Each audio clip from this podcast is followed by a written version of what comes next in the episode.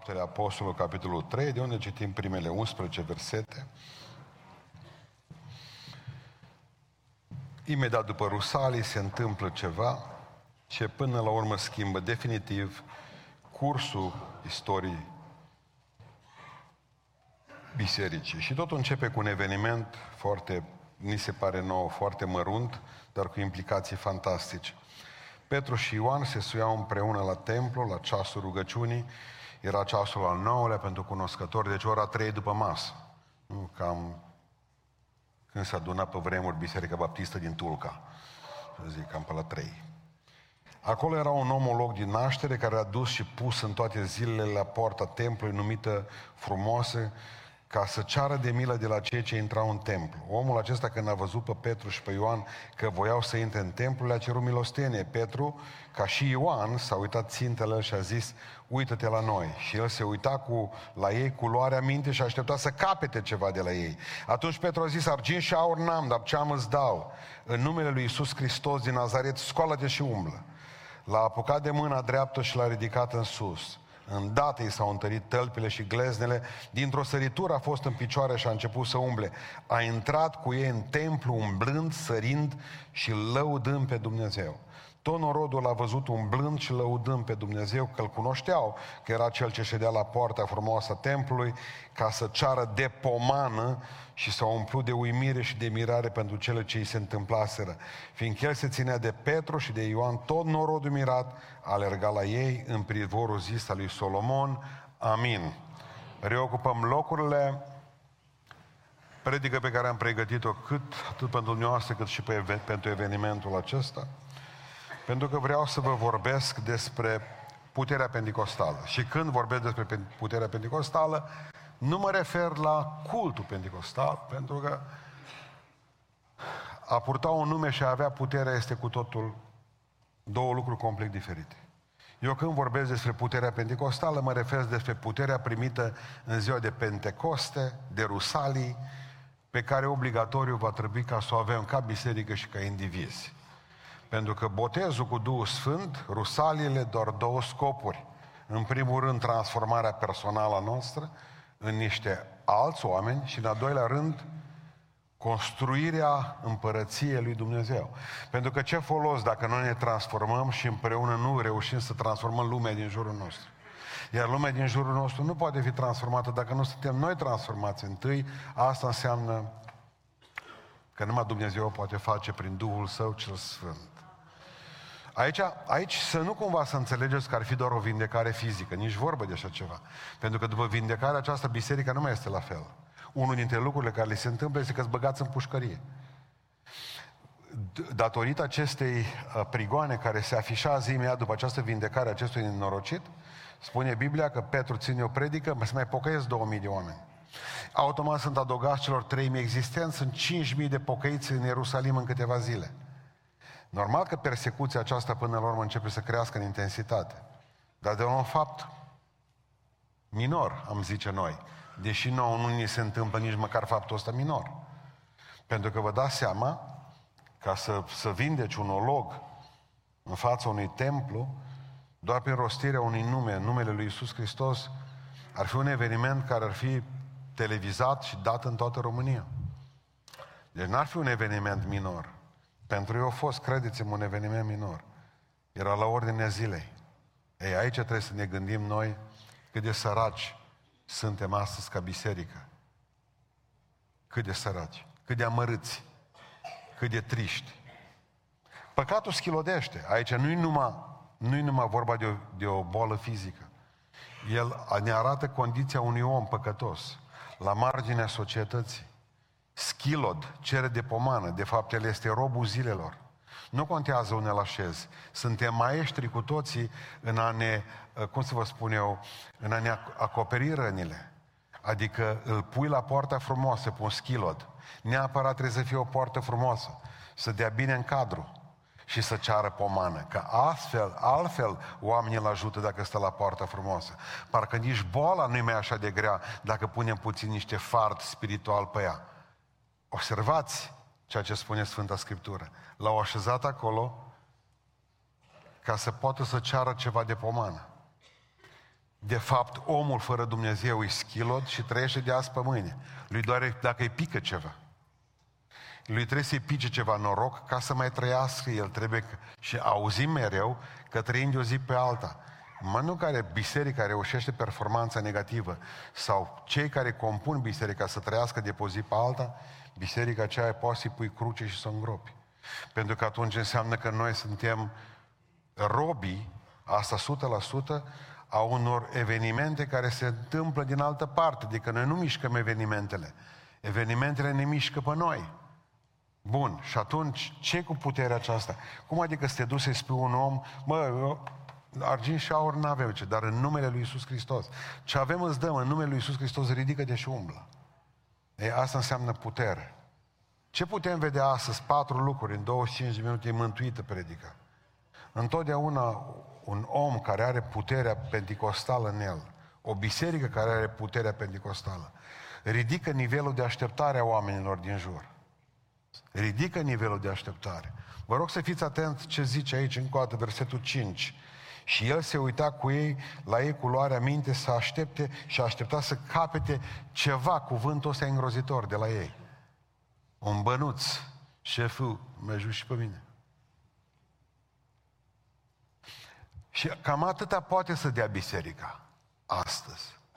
Un nivel mărunt, nenorocit.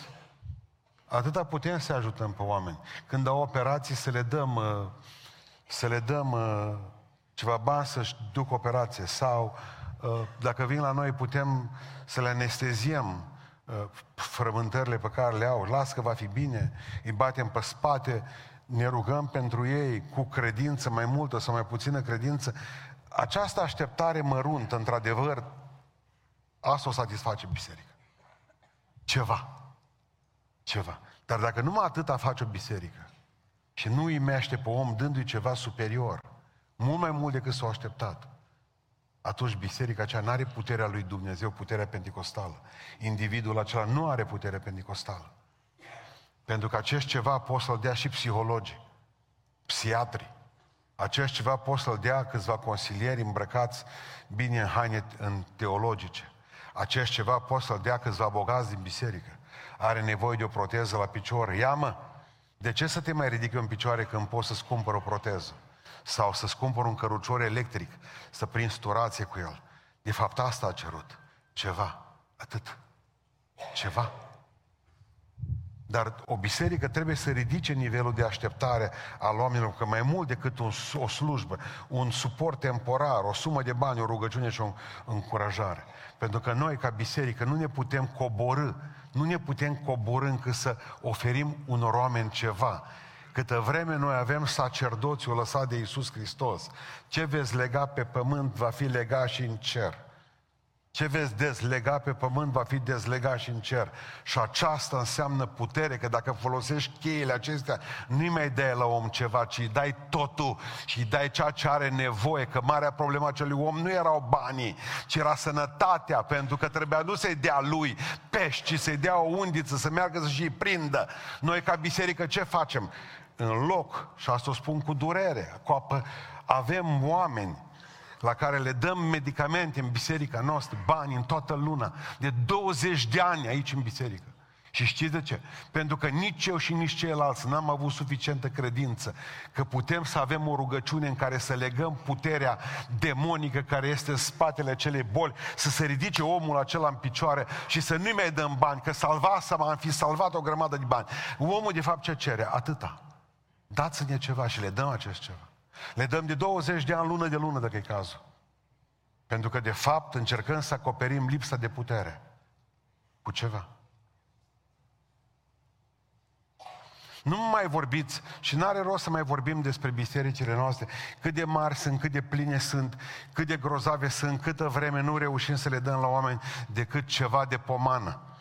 Atât. Va trebui ca să înțelegem fiecare dintre noi că noi trebuie să ridicăm nivelul acesta de așteptare oamenilor. Bă, am ceva mai mult decât atâta. Am ceva superior să-ți dau. Tu ai venit la mine să-ți dau 2 lei, uite, îți dau sănătate în numele Lui Iisus Hristos, pleacă de aici. Dar pentru asta trebuie ca să fii nebun pentru, pentru Hristos, vorba lui Gigi Becali. Trebuie ca să înțelegi că trebuie ca să vezi dincolo de unde se poate vedea. Și să înțelegi că biserica, în momentul în care începe să nu mai dea la oameni ceva, ci totul, biserica aceea se schimbă iremediabil, în bine. Iisus mereu, mereu dădea oamenilor mai mult decât să așteptau. Ce Doamne zice, uh, ajută-mă, iar uh, vreau să, să mă vindeci. Îți iar păcatele, ce Iisus Hristos. Poruncește-mi să vin la... Poruncesc, ce Iisus Hristos, vină la mine papă. Nu te iau în brațe. Observați mai mult, este nivel de așteptare ridicat. Mai vine Iisus și zice, uh, ceilalți zic, ce câștigăm noi dacă, te, dacă venim cu tine? Ce Iisus Hristos, de 100 de ori mai mult. Nu s-o gândi vreodată. Păi noi românii nu puteam gândi mai mult de 8 ori, ca la Stoica, la Caritas. Atât e maximul în mintea noastră de români. Atât. De 8 ori mai mult. Și vine și ce Iisus Hristos, nu de 8 ori mai mult. Îți dau de 100 de ori mai mult. Dacă pentru mine ai pierdut asta și asta și asta și asta. Nu vreau să vă spun decât ceea ce Dumnezeu mi-a pus pe inimă. Și trebuie să ne reformăm. Noi ca biserică, voi în bisericile voastre unde vă duceți. Pentru că oamenii noștri, oamenii nu așteaptă doar un program, nu așteaptă doar o strângere de mână. Asta e ceva ce putem să dăm, dar există ceva ce suntem obligați să dăm. N-am mai folosit și n-am folosit sacerdoțiul acesta. Într-o discuție pe care am avut-o cu Petre Țuțea, marele nostru, înainte de a muri cu două luni, trei luni de zile, când era la spital acolo lângă școala noastră. Nu am uitat ce a spus. Voi, pocăiții, folosiți Biserica lui Hristos ca o grădiniță de copii. Pentru că, că nu credeți în sacerdoțiu. Ce veți lega pe pământ, lega va fi și în cer. N-am mai legat nimic și n-am mai dezlegat nimic de o grămadă de vreme. De aceea le spuneam și pastorilor, colegilor mei de aici, nu vă mai împedicați rugându-vă pentru oameni. Pentru că stăm 5 minute lângă un om și tot îi dăm cu, cu tămâie și tot îi dăm cu ulei pe cap. Și tot ne rugăm ca să se facă bine. Deja proclamați vindecarea peste el, că aveți cheile în mână. Nu mai trageți de lacăt. Avem sacerdoțiu, avem puterea de a lega, de a dezlega. Avem puterea să legăm blesteme, să dezlegăm, să dezlegăm și să legăm puterea diavolului, să dezlegăm puterea Duhului lui Dumnezeu peste oameni. Acolo nu trebuie să ne mai rugăm, că nu mai avem cap, nu mai avem, cum să vă spun, am ajuns să ne rugăm diavolului și să-i poruncim lui Dumnezeu. Când de fapt ar trebui ca să-i poruncim diavolului să ducă în locuri pustii și fără apă și să ne rugăm lui Dumnezeu că numai lui merită, numai el merită toată închinarea și puterea. Al doilea lucru, o biserică pentecostală, nu numai că ridică nivelul de așteptare a oamenilor, o biserică pentecostală este un instrument de vindecare. Argint și aur n-am. Când o auzit ăsta paralizat mai rău. Nu-ți mai mișca nici ochii în cap la el. Dar zice, ce am îți dau? În numele lui Isus Hristos din Nazaret, ridică-te și umblă. E clar că nu putem da ce nu avem. Corect? Nu putem da ce nu avem. Ei n-aveau aur, dar aveau puterea lui Dumnezeu. Nu puteau să dea aur pentru că n-aveau aur. Dar putea să dea, puteau să dea puterea lui Dumnezeu pentru că aveau puterea lui Dumnezeu. Nu le-am înlocuit cumva undeva. Nu ne-am pierdut pe drum. N-avem voie, n-avem voie, n-avem voie, n-avem voie ca lipsurile noastre pe care le avem, problemele noastre, frământările noastre din biserică, eh, pro, eh, problemele noastre interne, externe, să ne facă să nu mai putem să ajutăm pe oameni. Știți ce vrea satana de la noi? Vă aduceți aminte? În momentul în care a venit pandemia peste noi ne-au, ne blocat. Atunci aveau mai mare nevoie oamenii de noi și de ajutorul nostru și noi, păstorii, ne-am pus mască pe nas și nu ne-am mai atins de oameni. Marea noastră problemă erau mânușile blestemate fie ele. Marea noastră problemă în clipa aceea era cum să ne protejăm pe noi și în momentul ăla mureau oamenii spiritual, pentru că niciodată, în ultimii 50 de ani, România nu a fost mai aproape ca și de Hristos ca atunci, pentru că se temeau românii. Pentru că li se băteau genunchii de oaltă, aveau rotulele aici, lateral acum pe genunchi. Și noi în clipa aceea, noi n-am mai putut să facem nimic, uitând că de fapt România avea de noi, nevoie de noi, de preoți, avea nevoie de pastori, avea nevoie de noi curajoși atunci, în momentele acelea, pentru că ei se temeau. Ei din România, dacă n-aveau ei, trebuia să avem noi. Aveam noi să le dăm ceva. Aveam nevoie, aveam, aveam ceva mai mult decât ivermectină. Aveam ceva mai mult decât puteam să le dăm. Puteam ca nu să le stingem nici măcar frica, ci să le dăm bucuria, puterea Duhului lui Dumnezeu, să le spunem că Dumnezeu are control asupra oricărei situații. Și exact în momentul acela n-am fost de folos României. Și știți de ce? Pentru că ne-am căutat prin buzunare și am zis, bă, ne-o dat legi, nu avem, nu ne putem băga, nu putem să mergem de la unul la altul. Trebuie să respectăm ce zice statul. Da, mă, respectăm ce zice statul, dar până când e vorba de Dumnezeu și de slujirea oamenilor. Statul nu are voie să se bage în slujirea voastră. Statul să-și vadă să ne colecteze și pielea de pe noi, și oasele să ne le colecteze. Să facă taxă pe oxigen și pe hidrogen de carbon și pe ce vrea el să pună pe noi. Pe suflat să pună statul taxă. Dar nu are voie statul să se amestece în duhovnicesc niciodată. Dumnezeu e Dumnezeu și Dumnezeu e deasupra cezarului acestei lumi. Asta vreau să vă spun. Am băgat mâna în buzunar, nu-s bani, nu-i nimic, dar nu pentru asta ne-a chemat Dumnezeu în primul rând. În numele Lui Isus Hristos, ridică-te și umplă. Asta avem, avem puterea Lui Dumnezeu. Dumnezeu fol... Bă, da, sunt imperfect. Asta folosește Dumnezeu. Oameni imperfecți ca voi, vase crăpate ca voi, când s-a dus în Australia, nu mai țin minte în ce an, 1980 și ceva, John Stott, cel care a scris uimitoarea carte, Crucea lui Hristos. Când s-a dus să țină o predică acolo, povestea John Stott, zice, Așa a lucrat diavolul că înainte cu câteva ore de a începe să predică în fața unei săli pline de oameni, a rămas fără voce. Deci când vorbeam, parcă scârțea ceva din interior, nu m-au putut amplifica, nu au putut să facă nimic, era ca un fel de miorleit și m-am dus și m-am pus pe genunchi și am spus, Doamne, eu nu mai pot vorbi. Mai mult vorbirea mea mă încurcă, pentru că ceilalți când auzeau uh, glasul ăla de famen, automat nu mai se puteau concentra pe predică. Și au zis, depind numai de tine. Depind numai de tine. Și spunea John Stott când s-a terminat predica respectivă. Niciodată în viața mea de predicare, și am predicat mii de predici, niciodată n-am simțit n-a simțit însoțirea lui Dumnezeu mai puternică ca în ziua aceea. Au trecut de atunci zeci de ani de la predica aceea, s-au mântuit o grămadă de oameni și încă mă mai sună și mă întâlnesc cu ei în toată America sau în altă parte, mă întâlnesc și spun, nu o să uităm niciodată predica aceea când dumneavoastră n-aveați voce. Vreau să vă spun un lucru. Sunt lucruri pe care nu le avem. Poate că nu avem suficientă școală, pentru că nu avem suficiente resurse financiare, poate că nu avem suficiente de mari biserici, poate că sunt la sat bisericile, poate că sunt în diaspora, dar nu sunt o scuză pentru a nu face lucrarea lui Dumnezeu. Putem face lucrarea lui Dumnezeu fără tineri, putem face lucrarea lui Dumnezeu fără biserici mari, putem face lucrarea lui Dumnezeu fără bani, putem face lucrarea lui Dumnezeu fără sonorizare, putem face lucrarea lui Dumnezeu fără a fi într-o țară liberă, dar nu putem face lucrarea lui Dumnezeu fără puterea Duhului Sfânt. Ce am îți dau.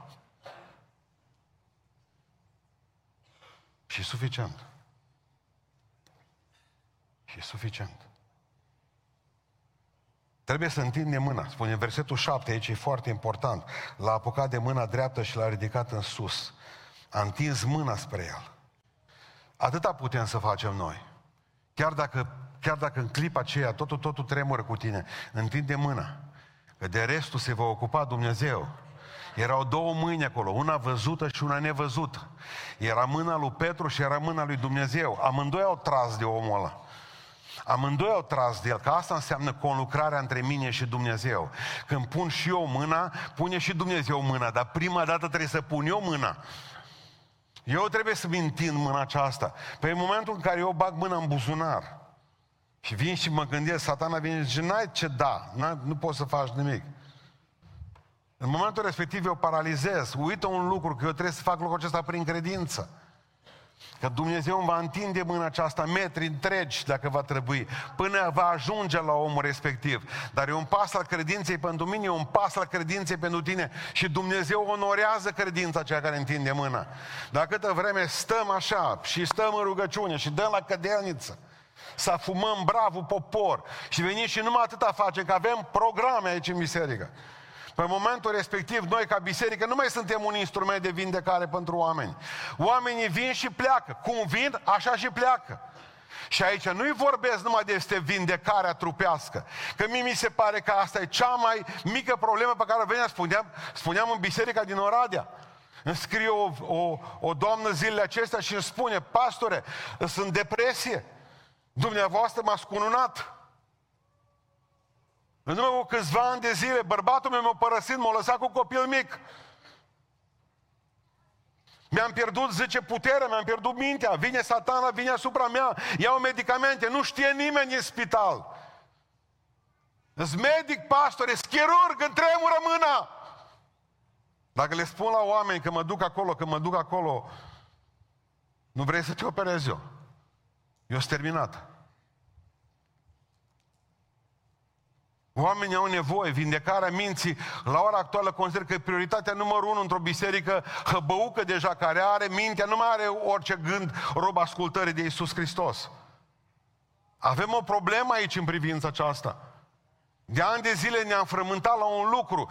Credeți-mă că artrita este cel mai ușor lucru care ți se poate întâmpla. Avem o problemă aici, la minte, avem o problemă la inimă, biserica are nevoie de ajutor, oamenii au nevoie de ajutor.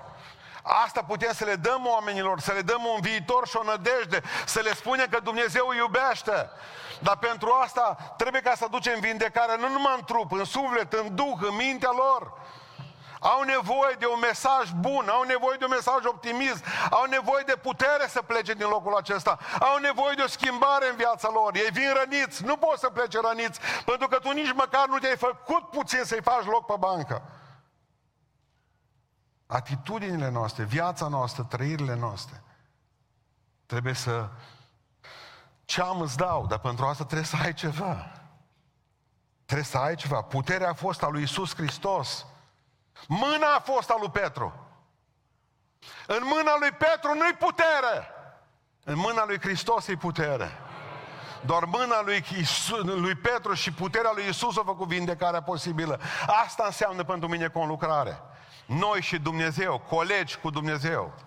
Al treilea lucru, o biserică, o put, biserică cu putere pentecostală. E o sursă de mare bucurie. Versetul 8 spune cuvântul lui Dumnezeu. Dintr-o săritură a fost în picioare și a început să umble. A intrat cu ei în templu, umblând, sărind și lăudând pe Dumnezeu. Asta e lucru extraordinar. Pentru că observați că nu i-au vindecat numai picioarele, i-au vindecat mintea într-o secundă. I-au vindecat, i-au vindecat uh, sufletul într-o secundă. I-au vindecat, i-au vindecat ceva ce nu mai avusese de mult. Dumnezeu a restaurat bucuria în el. Problema că nu avea cârje numai în, în picioare, avea cârje în suflet. De fapt, el nu mai avusese bucurie. Și vreau să înțelegeți că nu numai că Dumnezeu a schimbat, l-a schimbat pe el, prima dată a schimbat pe Petru și pe Ioan, pentru că pentru ei, pentru viitor, era mult mai ușor de aici încolo. Ei și-au schimbat mentalitatea. Vă rog frumos să vă uitați la predica pe care Petru ține imediat după. Știți ce om văd? Altfel de om. Strălucește vine și le spune la oameni lucruri extraordinare. Eh, e ușor să predici după ce se întâmplă o asemenea minune. Vreau să vă spun ceva. Problema noastră este oare n-a perit bucuria din casa Domnului? Pentru că atunci unde e Dumnezeu, este vindecare. Acolo unde e puterea Duhului Sfânt, este nivel de așteptare ridicat. Acolo unde este puterea Duhului Sfânt, trebuie să fie și bucurie. Oare n-a perit bucuria din casa lui Dumnezeu? Ba da, de ce suntem triști? Dacă numai 10% din ceea ce credem cu adevărat că este Dumnezeu, sau ce spunem în biserică, ceea ce ascultați de la mine la Anvon, dacă numai de la 10% ați crede, ar trebui să fiți de 10 ori mai, mai vesel. Dar suntem triști. Suntem triști pentru că păcatul nu face oameni fericiți. Pentru că de fapt avem o problemă în interioară și biserica e amărâtă. E amărâtă că nu are putere, e amărâtă că încearcă să dea ceva numai, ca să, să, să plece oamenii cu ceva acasă, dar nu mai are bucurie. Ne-am pierdut bucuria. Suntem morocănoși. Adică, vouă v-am spus, când vorbiți despre rai, trebuie să vă lumineze fața. Când vorbiți oameni despre rai, când vorbiți uh, uh, oamenilor despre cer, trebuie pur și simplu să vadă norișorii în jurul vostru. Și fața voastră trebuie să fie schimbată când vorbiți despre rai. V-am spus, când vorbiți despre iad, păstrați-vă mutrele astea care le aveți. Deci e suficient. Suficiente. Te uiți, te uiți în biserică ca predicator, gândiți-vă ce traume am eu. Duminică de duminică. A schimbat cu dumneavoastră ca să mai faci și dumneavoastră în depresie. Veniți să vedeți ce bine e. Veniți să vedeți cam ce figuri triste. Amărâți, smochiniți, parcă ați fost botezați în oțet, în un apă. Murăturile lui Isus. Amărâți. Foarte amărâți. Pentru că noi, în loc să fim deasupra evenimentelor, suntem sub ele. Ne îngrijorăm de prețuri, ne, îngrij- ne îngrijorăm de nu știu ce bucată de grăsime de aici, ce, ce punct care nu, ne, ne dă viața peste cap și două săptămâni de zile până mi analizele, am murit și am înviat de nu știu câte ori, că suntem sub evenimente. În momentul în să mă scuze, doamnă doctor, v-am spus, luați bisturiu și duceți-vă, călcați-vă în picioare nenorocita de frică. Adică dacă orice eveniment, indiferent cât e de traumatizant, mă așează la pământ, oare ce om, ce pocăit, ce creștin am fost eu până la urmă? Va trebui să înțelegeți că bucuria nu poate fi contrafăcută. Satana nu poate avea bucurie. Satana face oamenii triști, Dumnezeu face oamenii bucuroși, Duhul lui Dumnezeu are ca roada Duhului, a roada lui și bucuria. Dumnezeu nu are nevoie de voi posomorâți, posaci, bosunflați. Dumnezeu are nevoie de oameni care să radieze, să spună ca și David, te laud, Doamne, cu bucuria în suflet și pe față, pe buze, zicea David. Te laud. Faptul că ești un om trist tot timpul nu-i dovada faptului că ești hiper spiritual. Ești un om amărât și mi milă de tine. Vreau să înțelegeți un lucru, biserica trebuie să fie un instrument de vindecare. Ori dacă veniți, că că Iisus, de ce ori veni copiii la Iisus și număr la Petru? Vă spune de ce. Pentru că Petru așa se uita la ei. Lăsați copiii să vină la mine ce Iisus Hristos, că El îi privea altfel, prunci știu. De ce nu zice, lăsați copiii să meargă la Iuda? La mine? Adică trebuie să înțelegeți Că Dumnezeu vrea ca să vă schimbați voi, ca să puteți da lumii de afară bucuria de care are nevoie. Bucuria în voi transmite mai departe bucuria în lumea aceasta în care, în care suntem. Ne-am pierdut bucuria. Mai am două minute. O biserică pentecostală experimentează semne și minuni, versetul 9 și versetul 10. Tot norodul a văzut umblând și lăudând pe Dumnezeu. Îi cunoșteau că cel ce ședea la poarta frumoasă a templului ca să ceară de pomană că ei au fost aceia care au văzut că s-au umplut de mirare pentru cele ce se întâmplaseră. Ce ușor e să predici după o asemenea minune. Ce ușor, fantastic. Ce ușor e să predici după o asemenea minune. Observați cum a fost la ei, că la noi primată v-am zis teorie și apoi practică. La ei a fost invers. Le a fost prima dată practică și apoi teorie, pentru că din versetul 11 Pave, Petru începe să predice. Până atunci au făcut practică cu ei. Petru și Ioan au făcut practica prima dată și apoi au învățat teoria. Asta e mare, marea noastră problema bisericii de astăzi. I aud mereu vorbind, a, zice, la voi, nu faceți catiheză, dar nu mi-a cerut nimeni vreodată să fac treaba asta. Uitați-vă la mine când vorbesc cu dumneavoastră, ăștia care sunteți mari șmecheri pe internet. Pentru că o să vă spun un lucru. Atât am învățat pe oameni încât au murit în scaune. Și n-au mai dus nimic de la teoria noastră la practică. De fel. Am născut copii perfect morți. Nu vi se pare ce ușor ne-ar fi fiecare dintre noi să ne trezim dintr-o dată că de fapt trebuie să explicăm ce-a fost. Pentru că pentru mine ca predicator cel mai greu e ca să explic ce ar putea fi. Am dreptate, Adi. Asta e problema noastră, că explicăm ce ar fi putut fi. Ce ușor ne-ar fi ca predicatori dacă am explicat ce-a fost. Pentru că Petru și Ioan au explicat ce-a fost. Bă, l-ați văzut pe ăsta, căzut aici jos?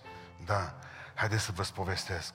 Nu-i noi l-am ridicat în picioare, ci Duhul Sfânt l-a ridicat. Iisus Hristos l-a ridicat.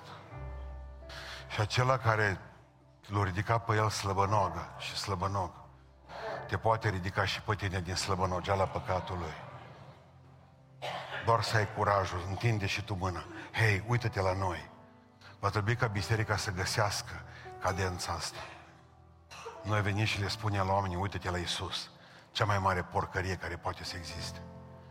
Dacă nu putem și nu avem curajul să le spunem la oameni, uitați-vă la noi, atunci dați-mi voie să vă spun, nu mai e nevoie să le mai ziceți, uitați-vă la Isus. Că știți unde e Isus? În cer. Păi eu oamenii nu-L văd, dar pe noi ne văd. Pavel zice așa frumos, călcați pormele mele. Și eu calc pormele lui Iisus Hristos. Nu mai împingeți pe oameni și le mai explicați cât de grozav sunt, e grozav Domnul. Spuneți-le, eu sunt copilul lui Dumnezeu. Dacă mă vedeți pe mine că fac prostii, faceți și, și voi. Dacă mă vedeți pe mine că mint, că fac o... Vă rog, așa să le spuneți. Uită-te la noi, eu zis. Putea să zică, uite-te la Isus. A plecat la cer. Uită-te la noi. Aici. Mă cunoști de undeva. Știți ce ce frumos în toată întâmplarea asta? La poarta frumoasă la templu, Hristos a făcut trotuar pe lângă ăla. Cât a fost pe pământ. Și nu l-a vindecat. De ce nu l-a vindecat Hristos? Pentru că știa, las că vine Petru și Ioan să-l vindece ei.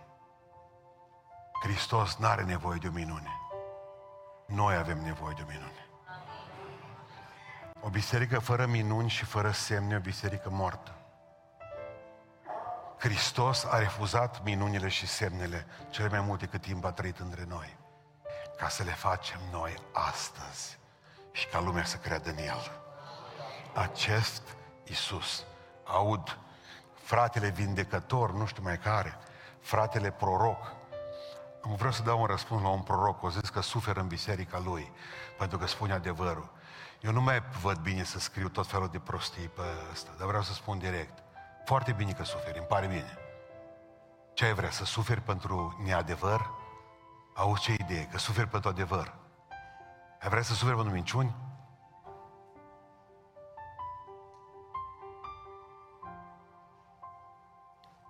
Vreau să vă spun ceva, vă iubesc pe toți. Dar dacă nu, vă, nu ne rugăm toți particular pentru puterea Duhului Sfânt, veți spune că lumea e rea. Serios? Și ce am auzit acum de la câțiva foarte deștepți teologi? Că noi nu mai avem nevoie de semne și de minuni acum biserica, că au avut nevoie de semne și minuni numai ăia pe vremea apostolilor, că ăia trebuiau să ducă Evanghelia. Mă, bezmeticilor, mă. Dar noi nu trebuie să o ducem și astăzi, mă. S-a schimbat ceva în evangelizare? Nu ne trebuie exact aceeași putere de la Rusalii, că mandatul nostru încă nu s-a sfârșit. Hristos nu ne-a ridicat din slujbă pe noi să spun, e, lumea rea, asta da, asta da. Și mă bucur că aveți o lume rea pe care Hristos nu a avut-o. Hristos s-a născut într-o lume perfectă. Bă, nu știu, ne-ați învățat teologie, mă. Marcu, capitolul 6. Dați-mi voie să vă citesc. Că lumea lui Isus a fost bună și că abia așteptau oamenii să zică Isus ceva ca să se pocăiască. Deci, citim Marcu 6, versetul 4 la versetul 6. Ascultați-mă. Dar Isus le-a spus, un proroc nu e disprețuit decât în patria lui, între rudele lui și în casa lui. Și n-a putut să facă nicio minune acolo, ci doar și-a pus mâinile peste câțiva bolnavi, așa întreacăt. Bonus. Și a vindecat. Și se mira Iisus. De ce? De necredința lor. Nu seamănă vremea de atunci, de 2000 de ani, pe vremea de astăzi. Ba da, ce s-a schimbat? Nimic. Vreți să vă spun ce s-a schimbat totuși? Puterea noastră nu e mai slabă. La aceleași împrejurări, la aceleași lucruri,